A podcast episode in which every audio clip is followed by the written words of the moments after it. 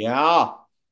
Hello, everybody, and welcome to Lost Explorers. My name is J. David Osborne, and that is Chris Zachnason. Chris, how are you this evening? David, I'm really well. I've been playing some music with some really, really good people. Uh, I had a fantastic day of, of teaching. Uh, it, it was sort of one of those breakthrough moments where you think, well, even if I'm not being paid the money, as in like 10% on what I really should be paid, uh, something important is is really happening, and I, I feel really good about that.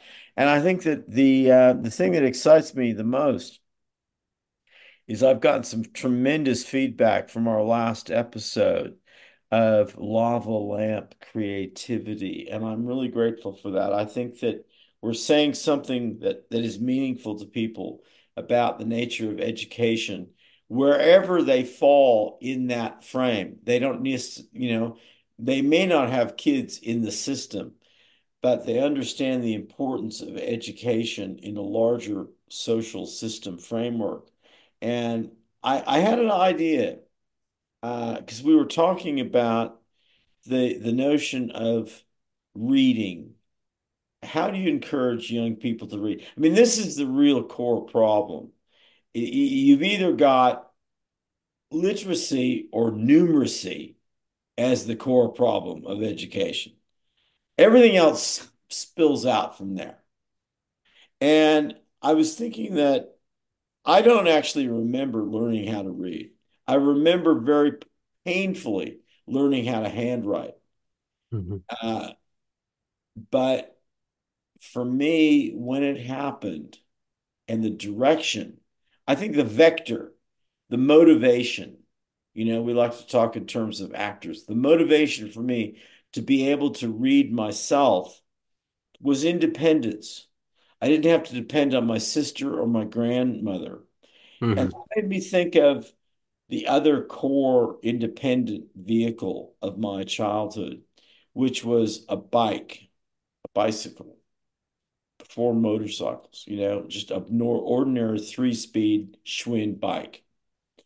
If I had been able to be riding a bike when I was nine, I wouldn't have been raped. That's a fact in my life. And that was a key motivation.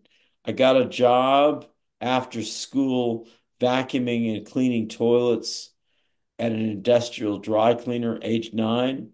I'm a real hardcore early work person. I hope Gus gets out doing anything, paper route, anything, anything that is independence driven and a little bit, you know, the monetary side is obviously secondary. But getting that bike was like reading. It opened up doors of independence. And I wonder if the problem that you and I talked about in the last episode is about independence. Maybe young people today don't want independence.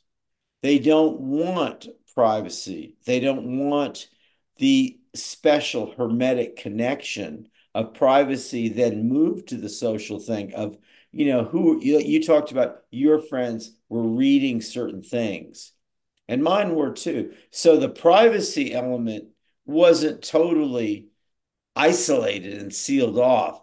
It mm-hmm. was secret sort of sharing, but it was about that ability to get out and be independent. And for urban people who aren't, you know, in a situation where bikes are the thing, I would say that managing your public transport network as a young person is important.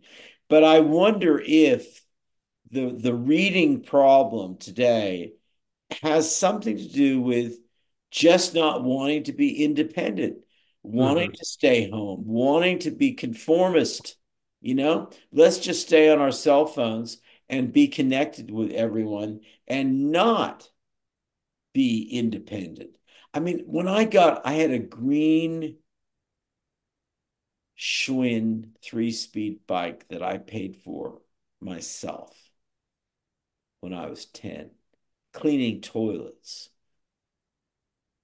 and vacuuming this industrial dry cleaners after school. Of course, it was a safe place for me to be because my attacker was still out on the, he hadn't yet strangled two other boys and shot himself in the head in Incline Village, Nevada. He was still alive and stalking me. So it was a place to, for me to be. But when I got that bike and I paid for it myself, it was like being able to read the Hardy Boys. It was like being able to read my first exposure to Dylan Thomas at that age. You know, serious lit. I, I actually tried some of that. I felt like I could do it myself. And I think this is the whole problem with modern living is that we want to be able to do it ourselves. And so little of life is possible. There's so many barriers now. Get the app. You know, you need training, you need, you know, expert support. You need all this help. And you can never just fucking do anything yourself. You can't even fuck. I mean, how many? There's no carburetors in cars anymore. You know? I um ordered books for AWP. I ordered a stock of books. They were due to arrive on Friday, and I got an email from UPS saying that they had been delivered at 3 p.m. I was home. I looked outside my door, and there was nothing there. I went to the office, the apartment complex office, and they said, Oh, no, we don't handle any packages here. Why don't you call the apartment complex across the street? So I called them and they said, Oh, we haven't seen anything like that. And there was no image for where it was dropped off. There was no um, no indication of where my package was going to be, essentially.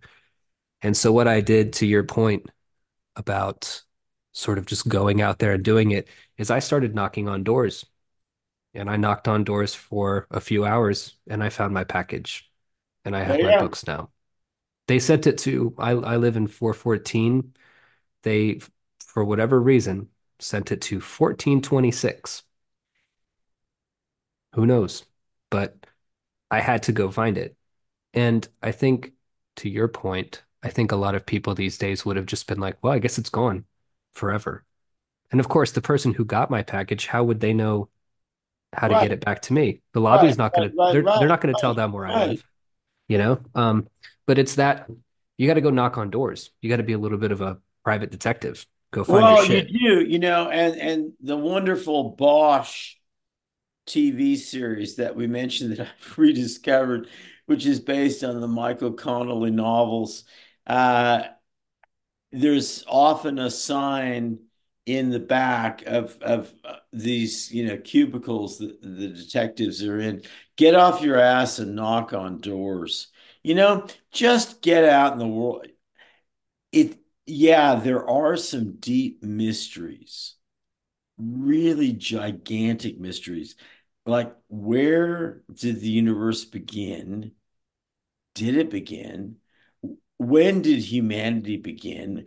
How does language structured? There's a lot of things that we're never going to know, but there are a lot of things that we can know. Just get up off your butt and knock on the door. Be curious. This is the one thing that is non-negotiable in terms of being an intellectual, artistic, creative person is curiosity. hmm You got to be curious, you know? hmm If you don't care, well, I don't know what you're going to create because it's not going to be very interesting. You know, hmm got to knock on some doors, got to go reach out and look around at things. And a lot of, you know, one of the things that I really appreciate about our listenership in the sense that we know them, and certainly in the sense of the feedback that I've gotten from this, you know, the last episode, uh, I do know those people. And I think that one thing that really is, I just totally celebrate is their great curiosity. Not necessarily privileged into, you know, elite people with great Ivy League education opportunities. No, no, not at all. But hmm curious, really, really curious people. That's cool. That's cool. All right. Do you have a band and an aphorism for us today? I didn't know that you were feeling under the weather, but I'm grateful now that that I think this will cheer you up. If this isn't like a, a major shot of vitamin C and and B vitamin, like, you know, really, I don't know what will.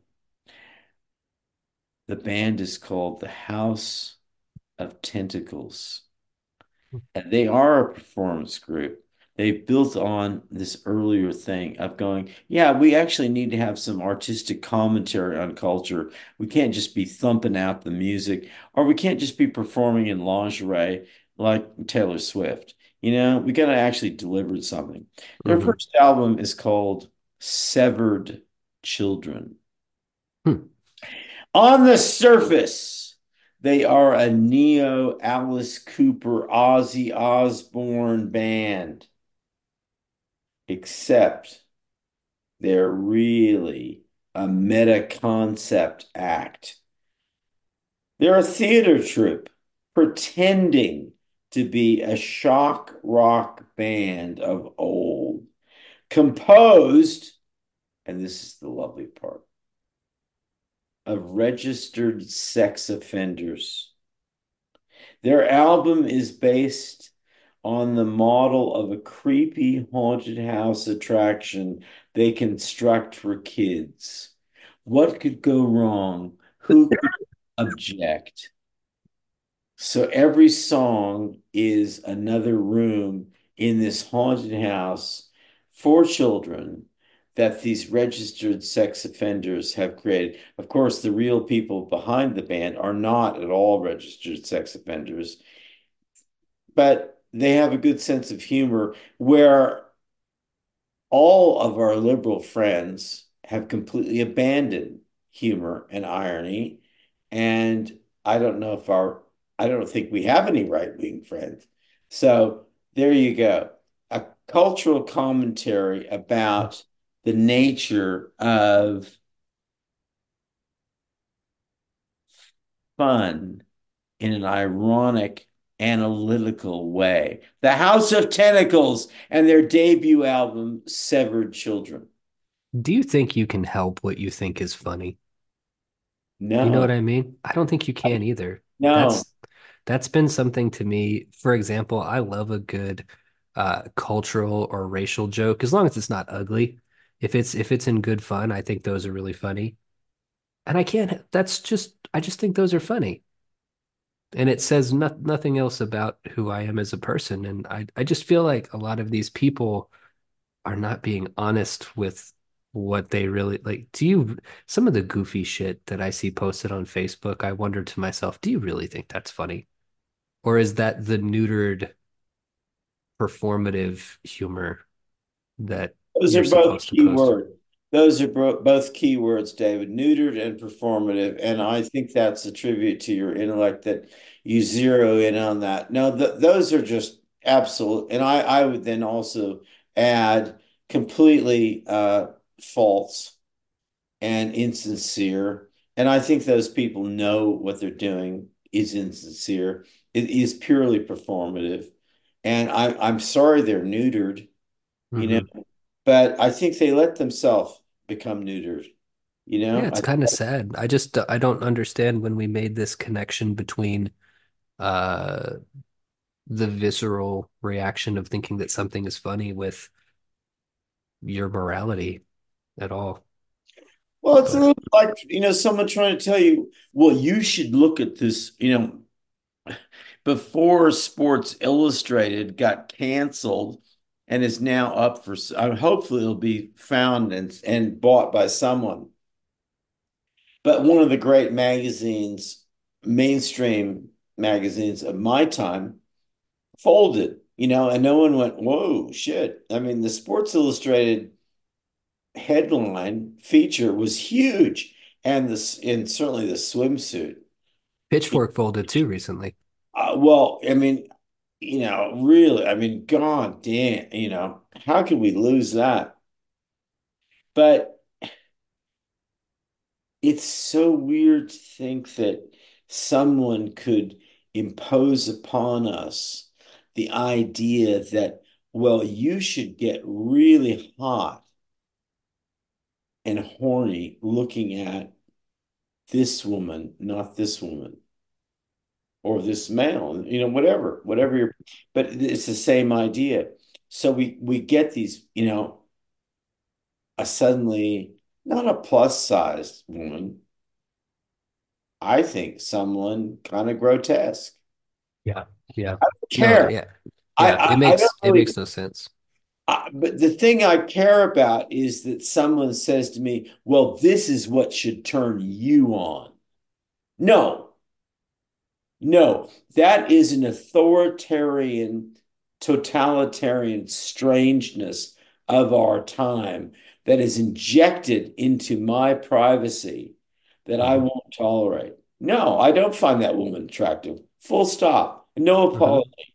hmm hmm I'm not going to criticize her. I'm not going to bury her. I'm not going to like attack her on social media. But I just don't think that anyone should go, well, this is what should turn you on. I've also I've listened to comedians before who, in my opinion, cross a line. And for me, the line is always whether or not you're being funny or just ugly.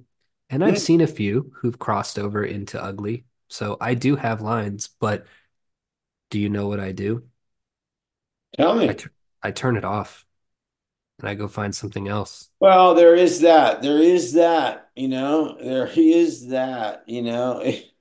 We kind of forget that we have that ability, you know. I always thought that Howard Stern was really distasteful. I never liked Me his show. Me too. I have no sympathy. I, I, I never go. Well, see, I was overseas when he was, you know, big. He didn't penetrate across national boundaries, as far as I know. Uh, I Mhm. suppose he would technologically, but I never really crossed. But I don't like anything about him. I don't like the way he looks. I don't like the shock jock idea.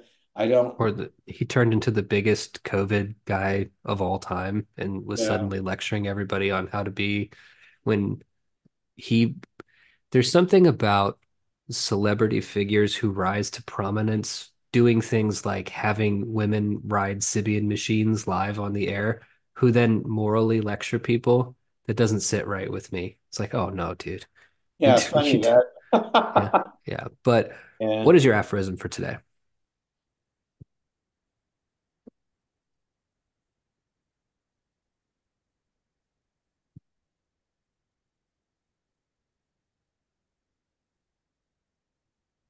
I'm going to have to refer to my notebook. All right. One of five notebooks in progress.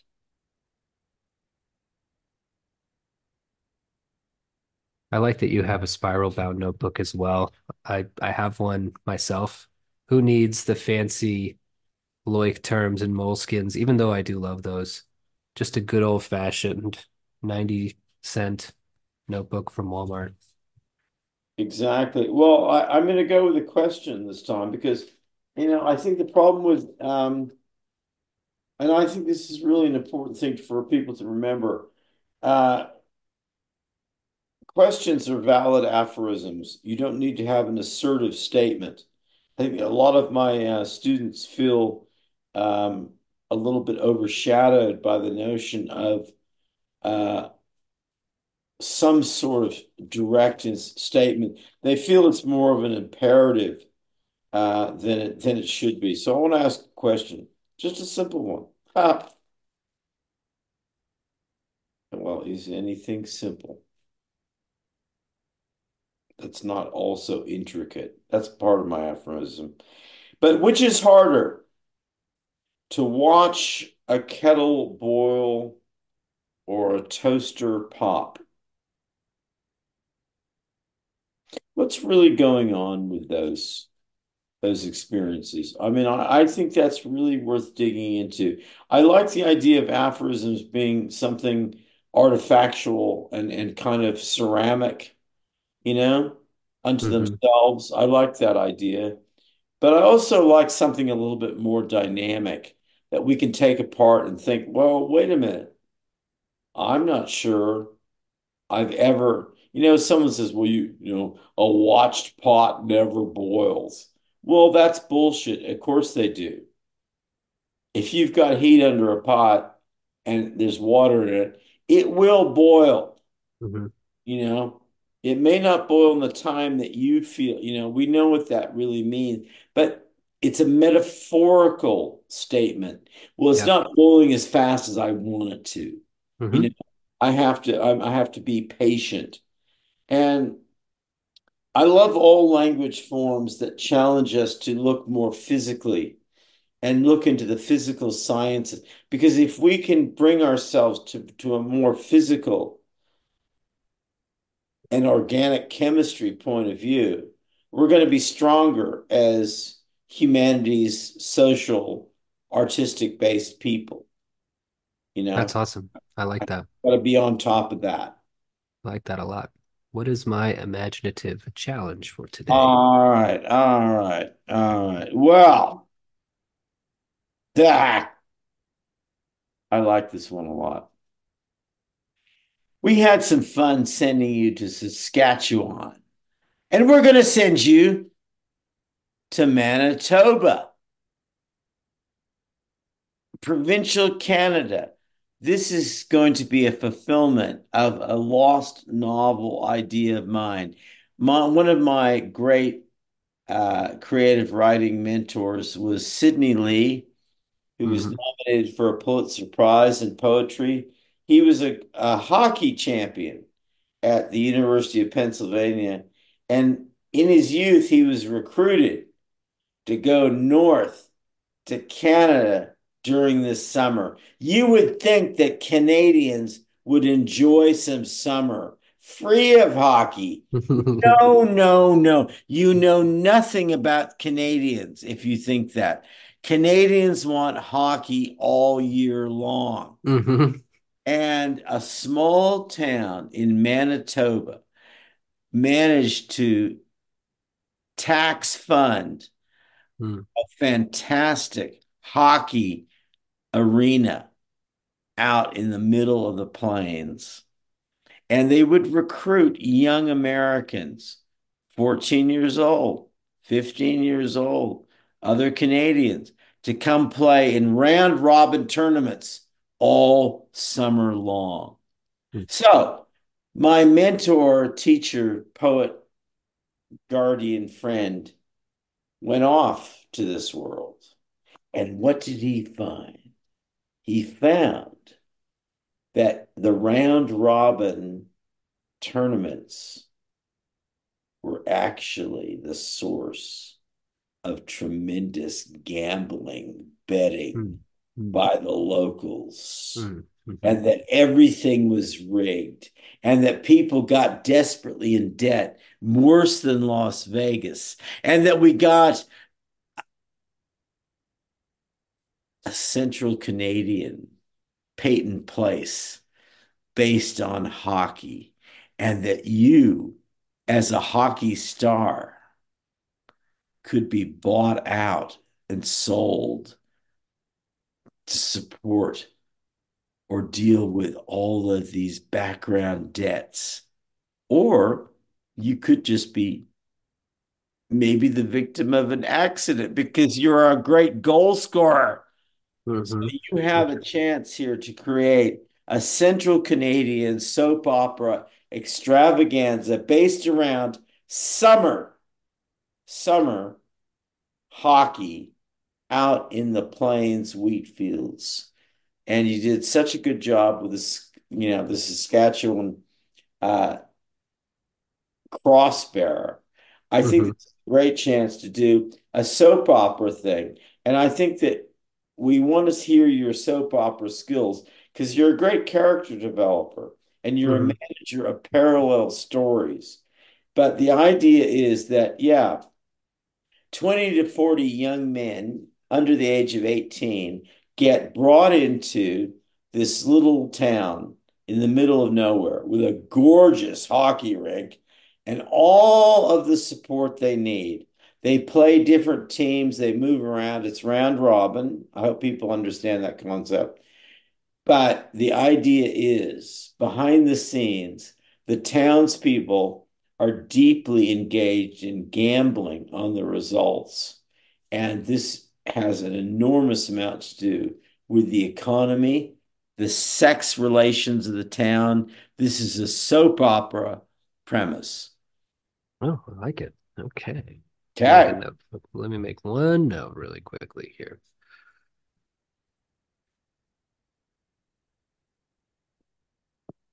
Soap operas are, you know, aren't they Greek mythology, Roman myth? I know it's Yeah, everything, isn't it? absolutely. All right, cool. Let's see here. Here's a note that Chris sent me. Relaxed, deep sleep is perhaps the single best natural healing agent there is. If we wake slowly, there's still a profound vibration of nurture, if not immediate refreshment. But pattern is the key.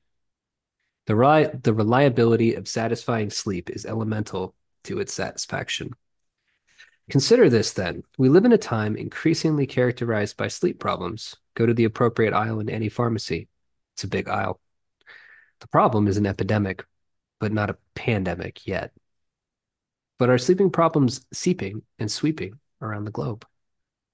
With a focus on insomnia, but not excluding other sleep disorders such as apnea, restless leg syndrome, nightmares, etc., what if we asked this question? Is it possible that the simplest and yet most coherent and embracing explanation of modernity is trouble sleeping?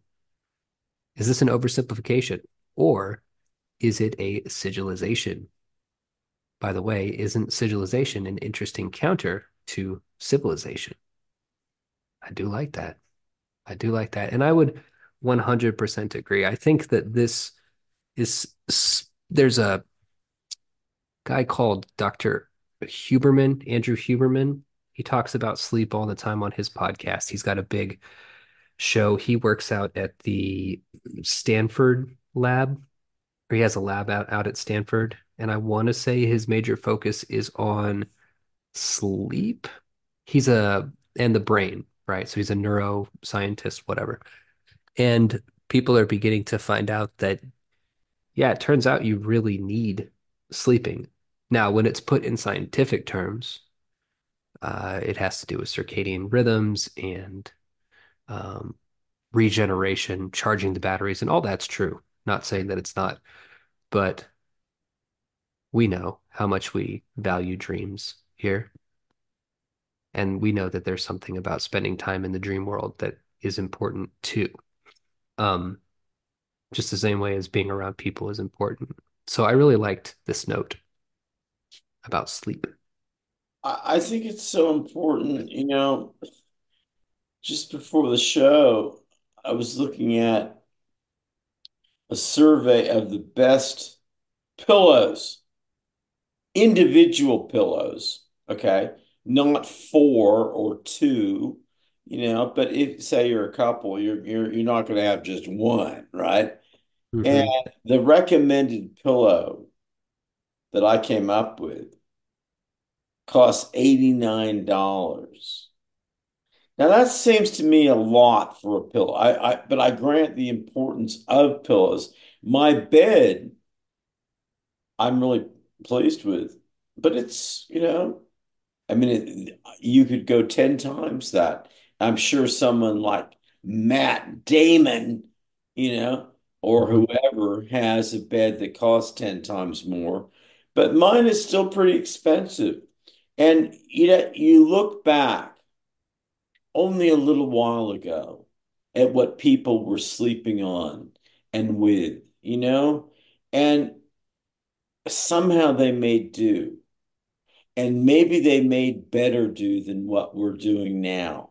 One of my key concerns of late is I think that we really are out of touch with the dream lives of the people of the past Mm-hmm. because we certainly substitute well, well we not we've unconditionally introduced a level of artificial world of entertainment and news media and constant exposure to a kind of strange other dream life that people obviously, you know, 100 years ago did not have.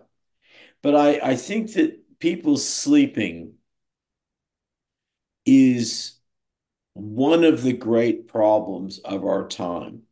I think if people slept better, I think if people had better sex, and I think if people did not, you know, consume so much noxious fast food, we would have a much more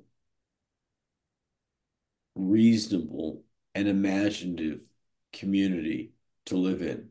I think those three factors are non-negotiably important. But sleep is is really be the beginning point. I mean, think of the, you know, the first thing of New York, which is hmm for a lot of us Americans and also people around the world, uh, you know, a, a magnet point, the city that never sleeps. hmm Really? The hmm city that never, so the city that is inherently psychotic. hmm Okay, I want to go to the, the hub of psychosis. I, I'm going to get on that plane. I, I'm look, I'm going to be on Fifth Avenue or hmm Times Square. I want to be in the heart of the psychosis. In Really? my what's what's funny about New York also, when I was house sitting for Scott Adlerberg there six or seven years ago, it is absolutely a city that sleeps. Things Yeah. shut down there. So does Vegas. You know, Yeah, I yeah. mean, and I tell you what, dog. Bodegas close at 10 p.m. You know, a lot. I mean, the bodegas, you know, that they're not open all night. Come on. hmm hmm What what is this? You know, why did we even, you know, it that was being promoted before the 24/7 news cycle of TV media and cable, you know, the whole cable thing. Why did we ever want what's wrong with going to sleep? You hmm know, hmm the hmm diner's closed. Come back tomorrow at 6 a.m. You know? Uh-huh. God's sake, nothing has to be open all the time. And why are you at, you know, it used to be like, you know, the cop thing was if you were out after 2 a.m., well, you're a likely suspect to be pulled over just for being out then, you know? Yeah. Yeah. And there's a lot of truth in that. Yeah. Yeah. There's nothing good for me has ever happened at 3 a.m. 4 a.m., yes. If that's a wake up time, that's fine. But I don't think anybody's waking up at 3. If you're awake at 3, it means you stayed up that late. I used to work as a concierge in Fountain Plaza in Portland, Oregon, and I did the overnight shift from 10 p.m. to 6 a.m. And that was a bizarre job. Nothing really happened. I occasionally heard the animalistic screams of the homeless wandering by, um, opened a few doors for people who'd been out drinking. But otherwise, I sat behind the desk and watched the cameras and read books. So, um, but it puts you in a very weird space because you don't sleep the way you're supposed to. You would think that you could just get on a different schedule, and some people do, but I don't, I think you're supposed to sleep when it's nighttime, which sounds like a no-brainer, but a lot of people don't seem to get behind that idea. My students, by the way, I'll ask them and they'll be straight up with me. They'll say, "Wait, I, I stayed up last night until 2." And I'll say, "It's 7:30 in the morning. You didn't sleep." And they say, "Yeah." And then they try to sleep in my class and I say, "Absolutely not. You need to sleep at home." Well, you know, think about what people were sleeping on Yeah, not that long ago. grass and And rocks. You know, I mean, really, I, I, I just, I think it's absolutely psychotic that we accept these sleep disorders when, mo like, the people we're talking about in that category are not crossing the river. They're hmm not being shot at. They're not camping out in the wild. And we're not really that concerned about people on the streets of LA and Portland and San Francisco you know, camping on the pavement. We're not talking hmm about these people. We're hmm talking about people who actually have some place in the world, some jobs, some, ec- you know, really economic capability, and they are having trouble sleeping. And you think, well, what? Hmm Got a you've got a fifteen hundred to three thousand dollar mattress. You've got financial security. You've got some health insurance, and you're having trouble sleeping. I mean, hmm how how do you even think about people in the past, in Chaucer's era? You know, I mean, those people had bed, you know, they had some sort of mattress sort of thing. But you look at it, you think, wait a minute, whoa, look at what look at the mattress that George Washington, our first president, slept on. Really? I would have some problems sleeping on that. I'd rather be on a Greyhound bench in, you know, really Albuquerque, New Mexico. You know, hmm I mean, hmm hmm so there's something fundamentally wrong. But when we get our sleeping, which is our physical aspect of nurture and support, we also get our dreaming wrong. And I think that is a really, I, I know it, it seems like a simplistic overview, rubric, umbrella for what the modern modern age has become. But I think it's really true. I think that it, it it's something that is absolutely needs to be looked at. I mean,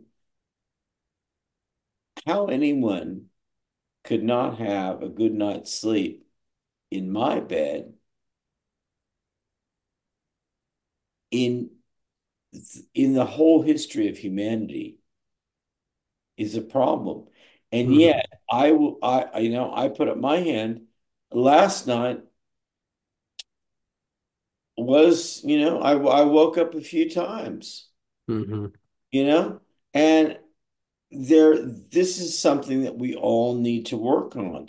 I mean I think I really think if we just looked after each other in terms of wanting for all of us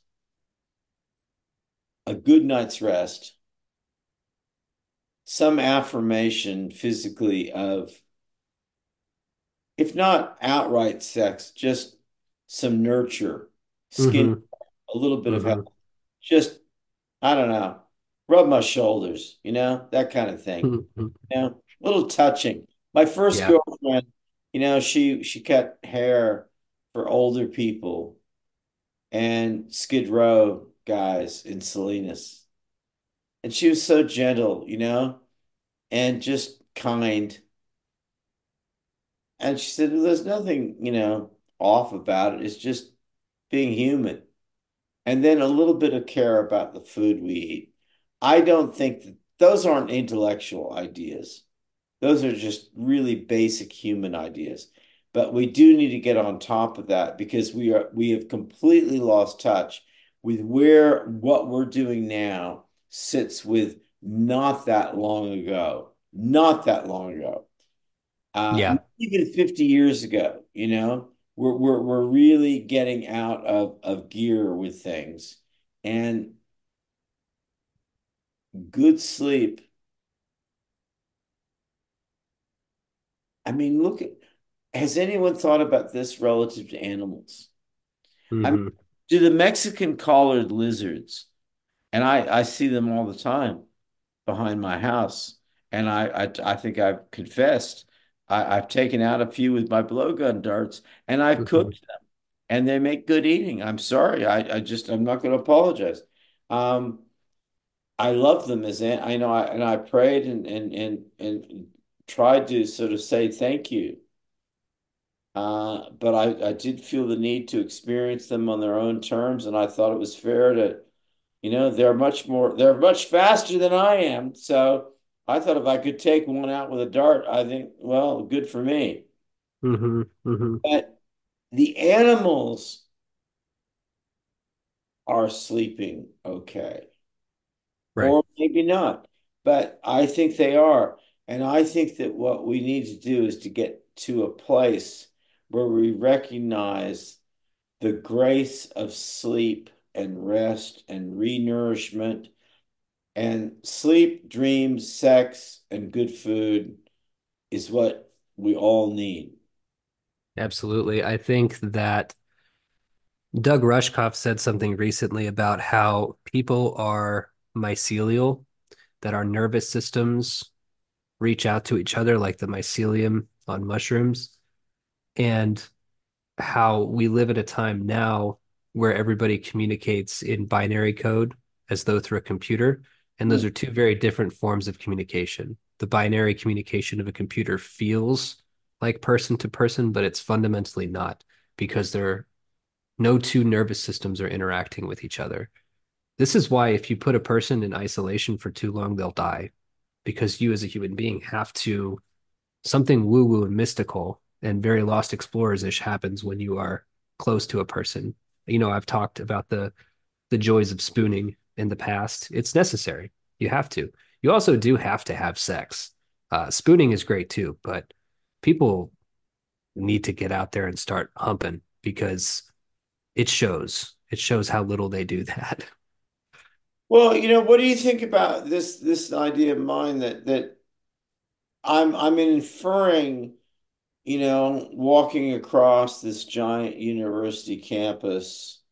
I'm but I I've got my parabolic ear, you know, my big giant, you know, I, I I'm carrying around a lot of equipment, listening, Mm-hmm. out people, and I just don't feel there is the humping and bumping that there should be these young people who have, I mean, they've got great bodies. A lot of, you know, this is the time to be doing it. I mean, Mm-hmm. you know, there is a fertility cycle sort of issue here. Uh, I don't think that the expectations for someone my age are the same, but, you know, I'm out in that game. I'm Yeah. not giving up that game. So I don't see where this, I don't know. I, I was trying to think about it today. Is it a kind of neutrality? Is it just an overvaluance of, well, this is what we're we're here to get degrees in thing. No, I don't think so. I just don't know what it is. But I don't think it's the humping and bumping that you're talking about. I Yeah. just don't feel that. I don't feel that energy. Yeah. Absolutely. Here's something new from your note. The age of trolls, the age of apps, throngs of dolls, structures collapse. I'm afraid of the death of mythos, the overgrown, abandoned labyrinth. In Israel, they used to show porn films at drive-in movie theaters, big screen. It's a little known fact. I'm afraid of a descent into nightmare without magic, ceremonies degenerating into spectacle, incoherent rituals of violence, not a visionary brutalism full of geometry and high ideals, not a bestial, sensual hedonism of misguided innocence and cliched desires. No, a kind of barbed wire methamphetamine mutant amnesia. See, to me, this is we are further and further uh, sculpting this idea that we're talking about. This this difference between these two things. There's Mm, something different about, and I like the word methamphetamine because there is that synthetic cold facsimile feeling to everything that you do when you're high on speed. mm. Everything is is great. I'm using air quotes with that, but it's not really because it lacks any of the biological, organic squishiness of humanity that's necessary to really have that time. I love squishiness, and I think that's a really beautiful word that crosses between our two fundamental binaries, which no one wants to talk about. And I'm talking about male and female. If it's not squishiness, ain't nothing happening, you know? Mm-hmm. I mean, that's how everyone, that's how we all came to be, squishiness. So I Mm-hmm. think that's really cool.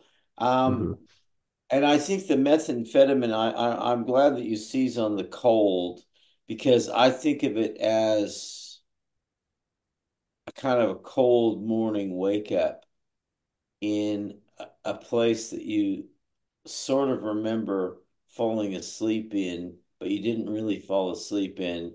And you're looking around going, I wonder who these people are, this woman, or, or like, is anyone here? You know, it's one of hmm those mistakes that you made, the mistakes you made, the mistakes you made, you know, that maybe you can get free of, you know? hmm My big concern with education and all that it represents in terms of class mobility is the collapse of standards in the name of diversity and inclusion. The radical left claims this is a misnomer, despite a mountains of mountain of evidence to the contrary. Many go much further, believing the degradation of performance assessment is not only very, very real uh, and not mer- merely collateral damage, it's their explicit goal. Cancel the meritocracy. Everyone's a winner, baby. So, with that, I don't disagree with it. I do often wonder why, what the purpose of that is. Is it just middle management looking to save their own worthless skin? The idea that if things look okay on a piece of paper that you can show to your boss, then things are actually okay in the real squishy, dung filled world that we actually live in. Is that the why, or is it more sinister? And if it is more sinister, to to what end? To keep us stupid? Oh, I think it's both. I think it's both. Hmm. I think there is a group of people uh, these new age educational administrators who exist at all levels. I was talking to Lisa tonight. She sees it on her elementary school level. I see it at my university level. I think you hmm probably see it at your high school I level. It's absolutely do. everywhere. It's everywhere. And I think Uh-huh. some of these people are well intentioned. They they truly believe that if they lower the standards and just make everyone feel welcome and everyone has a bowl of soup at the table, everything's going to be fine. Yeah. The problem is that they don't have any actual exposure to students who are highly competitive. I mean, I love my crazy nutcase students from around the world. And one thing I would say, and Gom, from the remote villages of northern China, third language people, to people from Central America, to black crazy Vegas kids from the Clark County School District. They're competitive. hmm They have some pride. hmm They have uh, my teaching is not about elite students who feel privileged in any way. They they want to duke it out. They they they're they're they're in it. They're in it. hmm And they have some real character if they don't have the greatest language skills yet. They have some real character and they don't want to be told, oh, we're going to pass you. We're just going to move you on and make it okay because you're kind of not really right. They'd hate that. They'd hate that. So Right. there's the first problem. The administration people who are in charge of this idea don't have any real experience with the people they're talking about. They don't have any Yeah. experience at all. The second real crucial problem is that there is no escape from competition. None of the administrative people, none of this progressive framework of inclusion and equity can solve the problem finally of competition. Because you know this is the thing like if you say okay only black people can will get this job. We don't hmm want really any white people. You you know that hmm there's a resistance to saying that but often it's the truth. Hmm okay?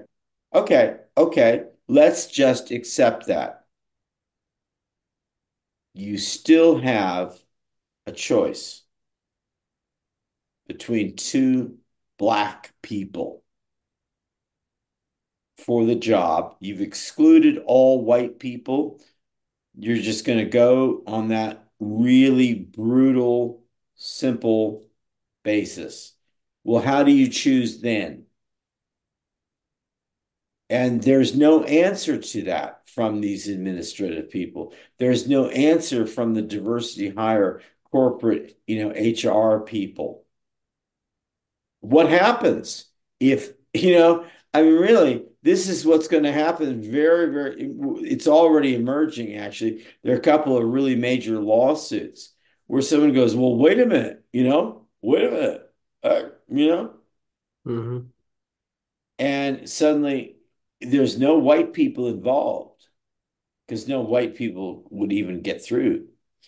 But a black person goes, wait a minute, I, I'm as I'm as qualified as that other black person. What hmm happens? You know? Yeah. Yeah.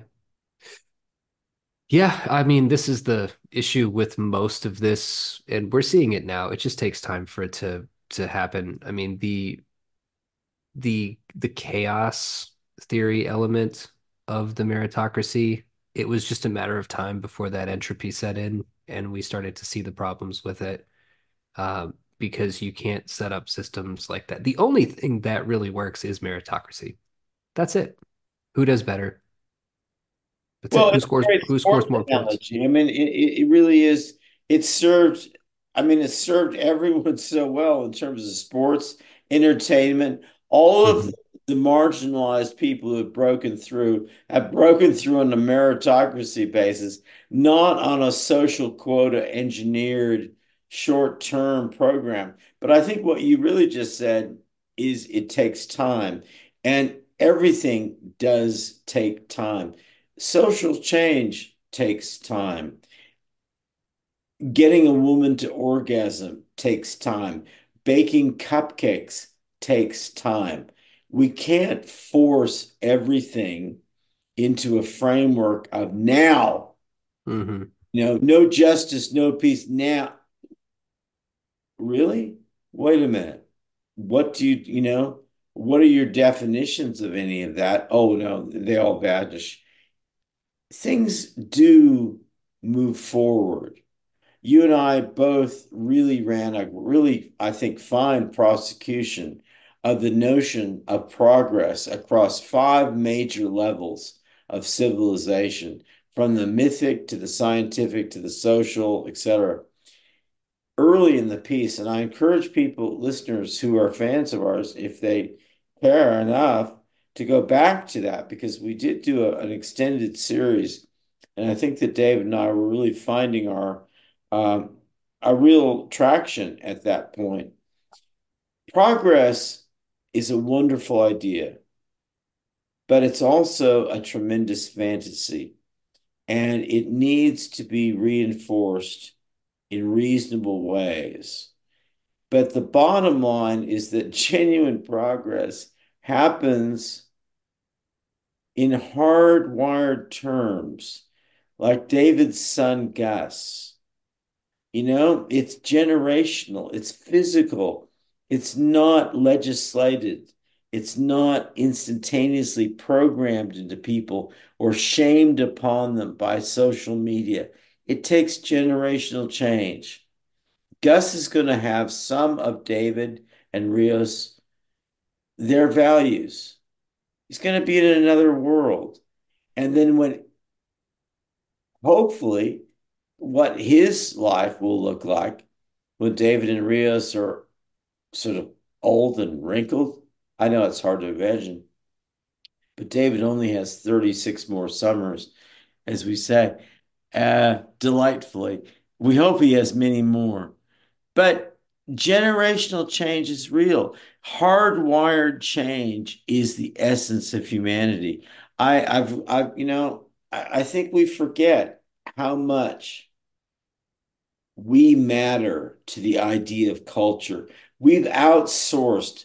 David has often brought back the, the very simple term of outsourcing, and he's reinvented it for me. I think it is too simple a term, but it's beautiful. We outsource everything. We we put onto some sort of database or AI or libraries or you know, we think, well, that's where culture lives. And we forget that culture lives inside our heads and our hearts, that we are a memory system. We're a memory system as powerful as any database. And when we lose it, when we stop remembering, well, what do the databases matter? Hmm. You know, there is that. hmm I like that. I like that. You ready to hear about my round robin hockey? I am. I am. Let's take us to Canada. Hockey, soap opera, gambling, cheating. Tell us. All right. Got a young kid whose dad was a hockey star. This kid's going out to this town to make his name and show his dad that he's worth something. So he's not going to want to participate in throwing the games, and he's going to have to learn the hard way. The villain is a Somalian immigrant who's taken over the gambling operations in the town, pissing off the whites and the natives of the area both. Speaking of the natives of the area, there's a character who sees his opponents and his fellow players as their spirit animals. This would be a big budget show. A bear and a beluga whale playing a crow and a hawk. Another character is a 50 something waitress who fucks the 17 year old hockey players. She is sicked on the young idealistic boy as a femme fatale to get him to give up on his dreams. I want this story to have metaphors for the struggle between good old fashioned fun and the injection of corporate interests and rampant immigration. Why can't gambling just be fun? We'll also have that thrill of the gambler about to lose everything, parents not buying their kids new snow boots to bet on the games. Anyhow, the kid does not agree to throw the game, and the Somalian sends goons to cut his Achilles tendons. But he knows the drill now. He knows who's supposed to win. So, how will he use this knowledge?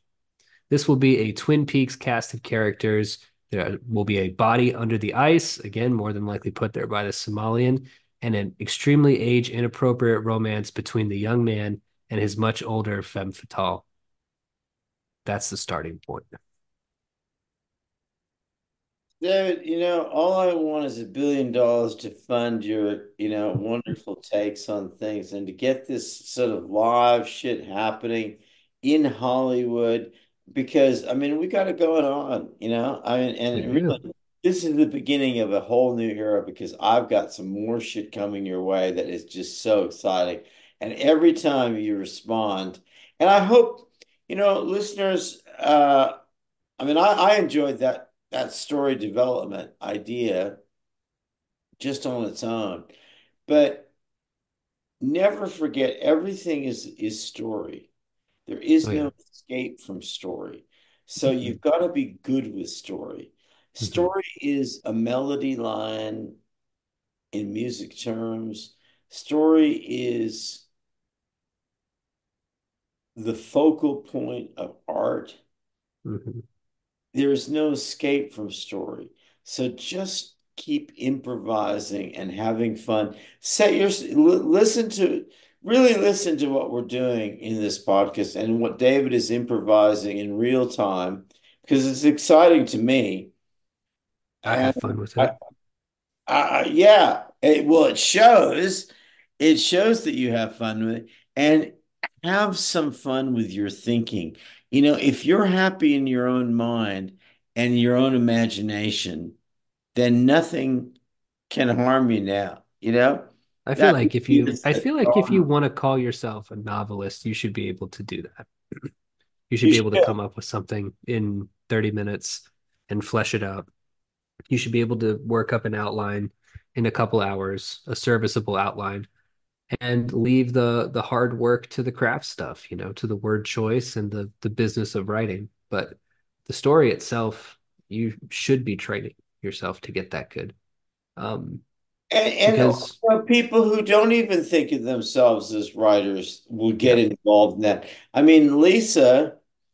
who is a friend of the show and certainly, you know, a, a very vibrant, creative mind, but in a different realm.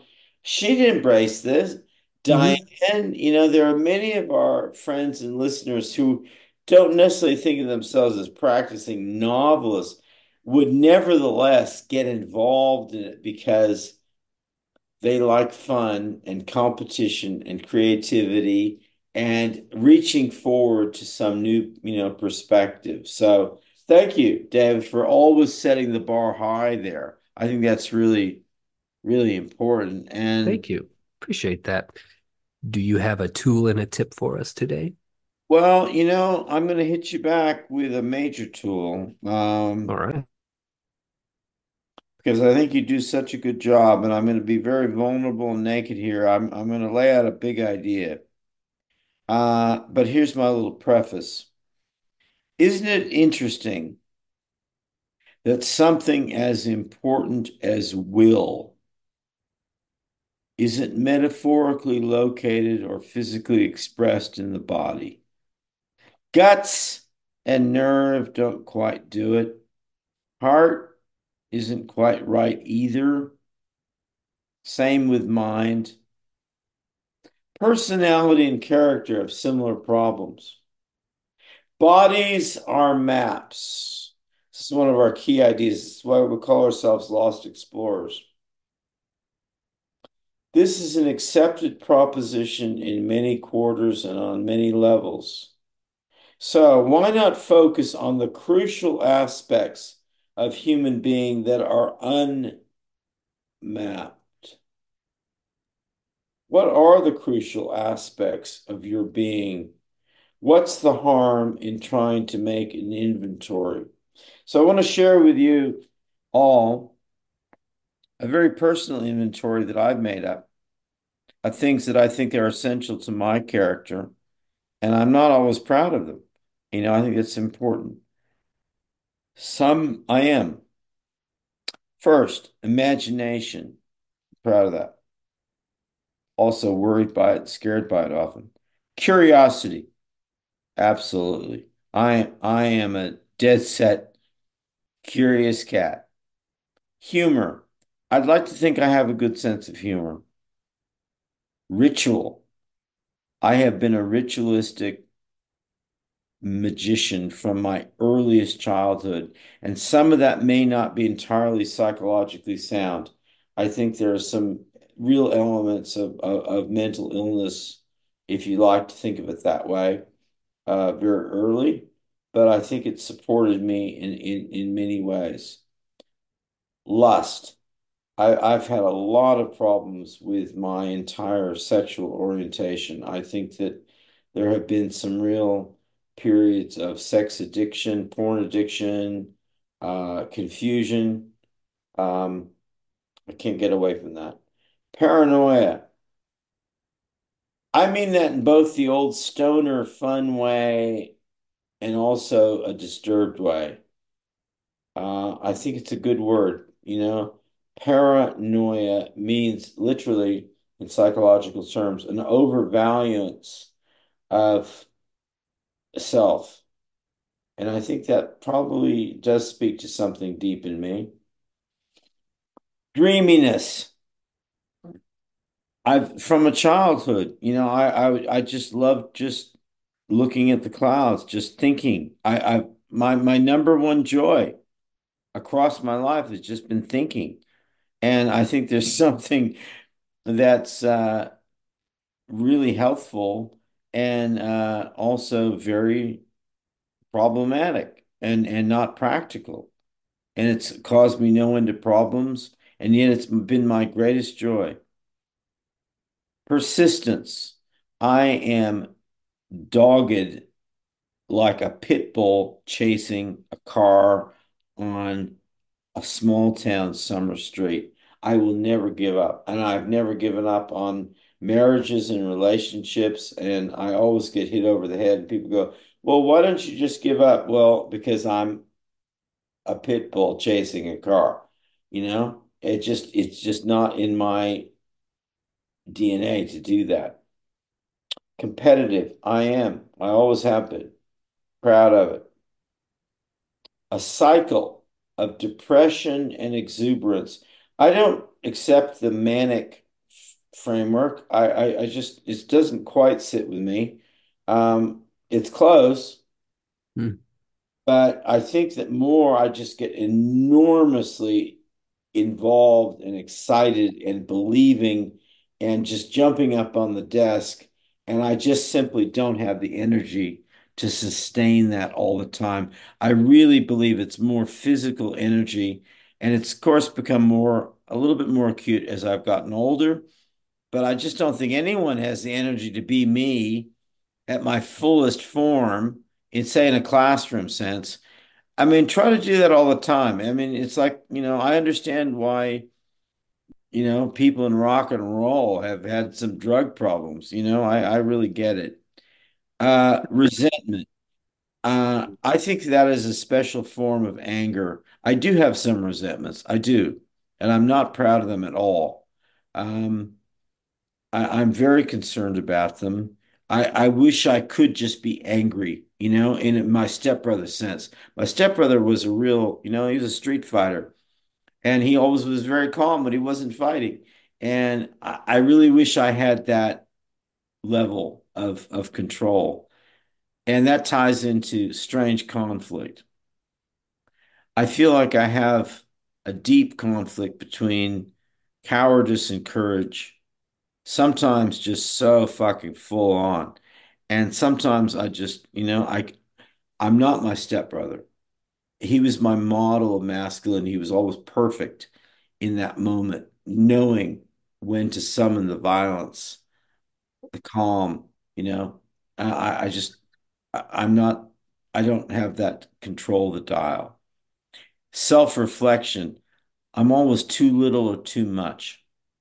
Stingy versus generous. This really hits me.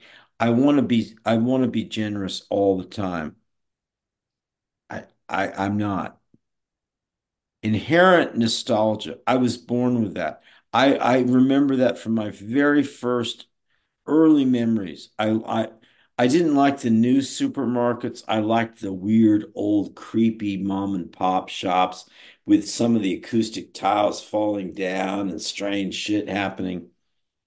And finally, in my lit my inventory of myself, I think deception. I, I I'm always concerned that I'm never quite true to myself, even if I'm really, really trying.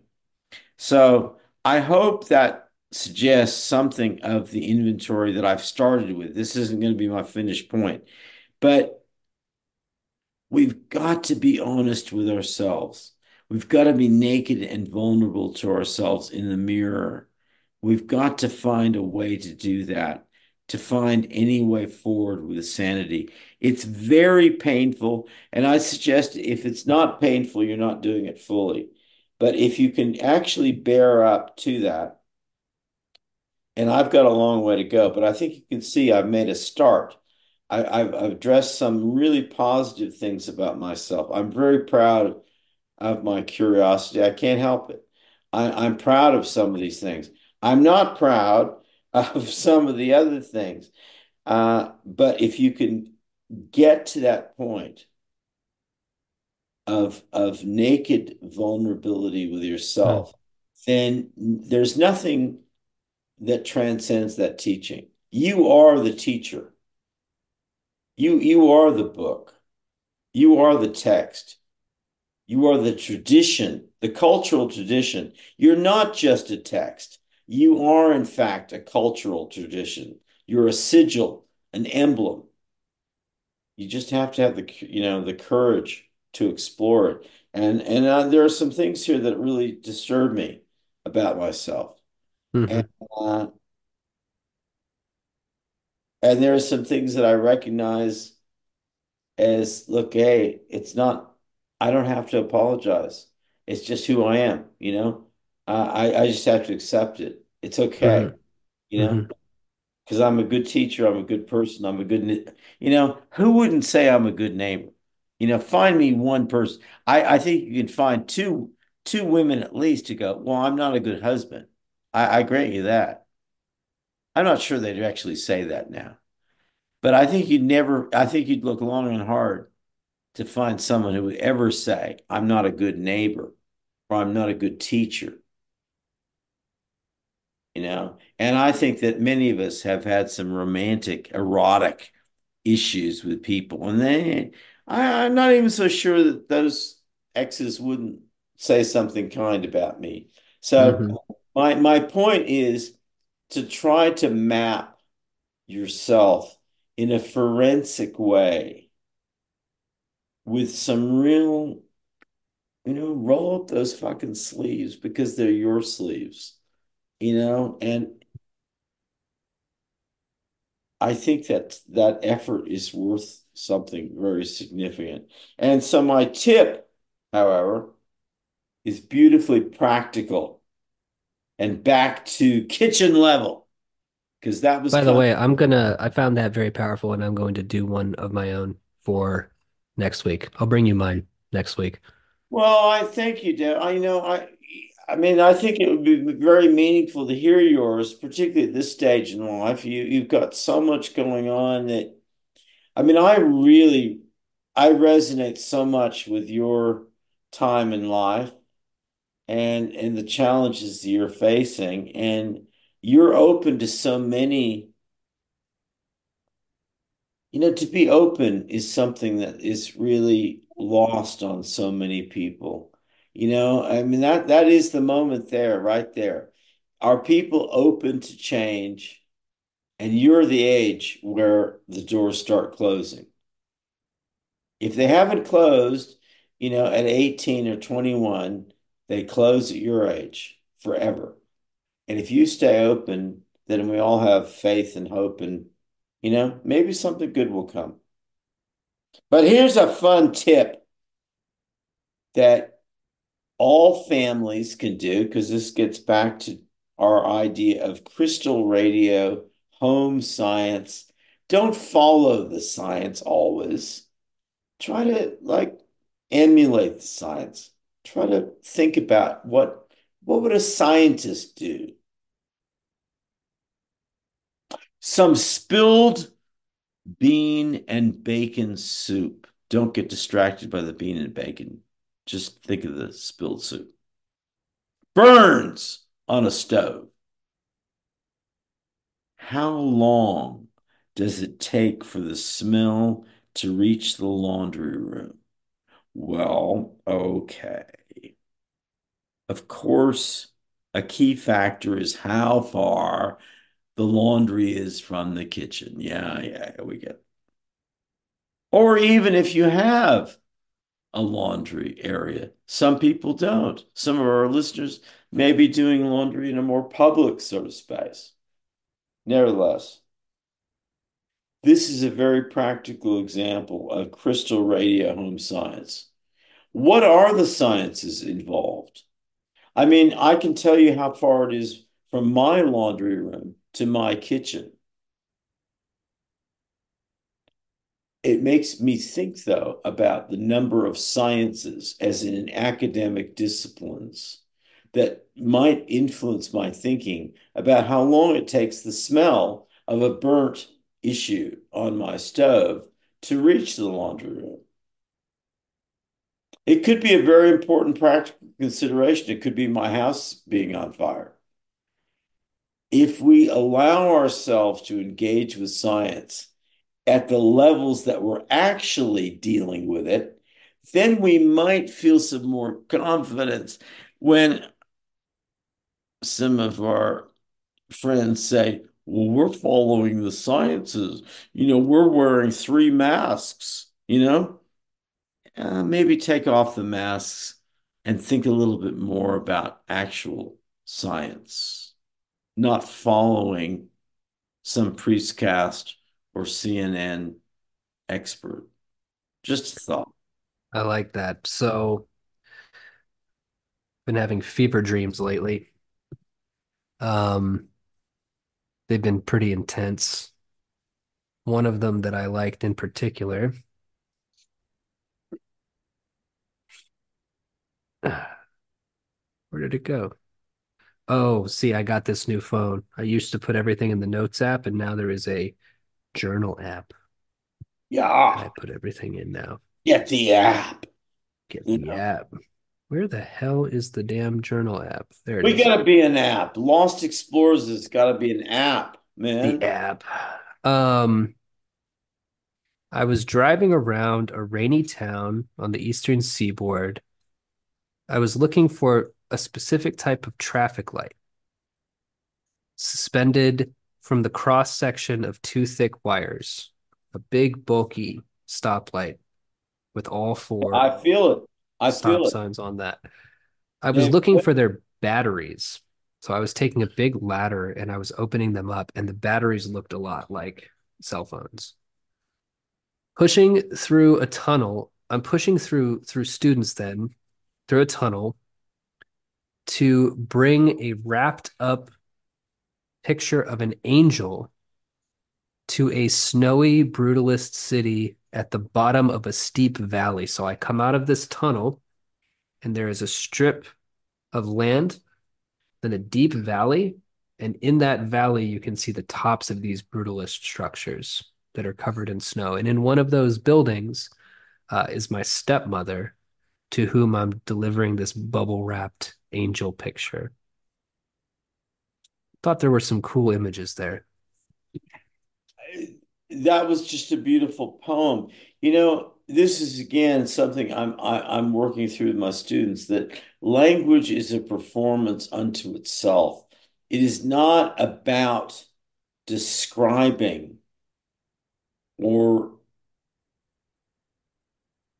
in any way telling us about something.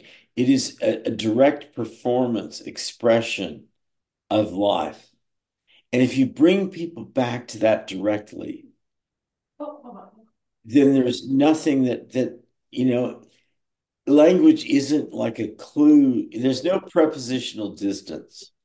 What you just said was something unto itself that i experience now because i'm really training myself into this. There is no distance it's hallucinogenically immediate there. It's physically real. It's as real as you are your image is on, on zoom right now.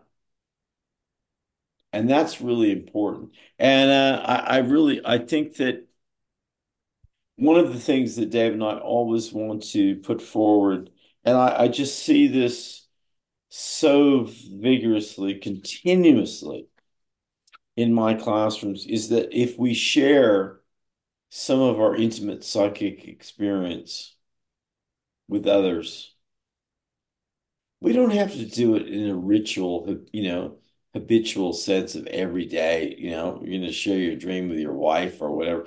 No, but just be open to doing that from time to time when the mood sits. You open up channels of new communication. And this is what, to go back to a major theme that we started with, what we have to learn from indigenous remote populations around the world is they do share their dreams. They share their storytelling in a very immediate sort of level. And I I've had a very strange sort of dreaming rant where I feel like I got lost in huge narrative structures of flow and only certain key moments emerge out.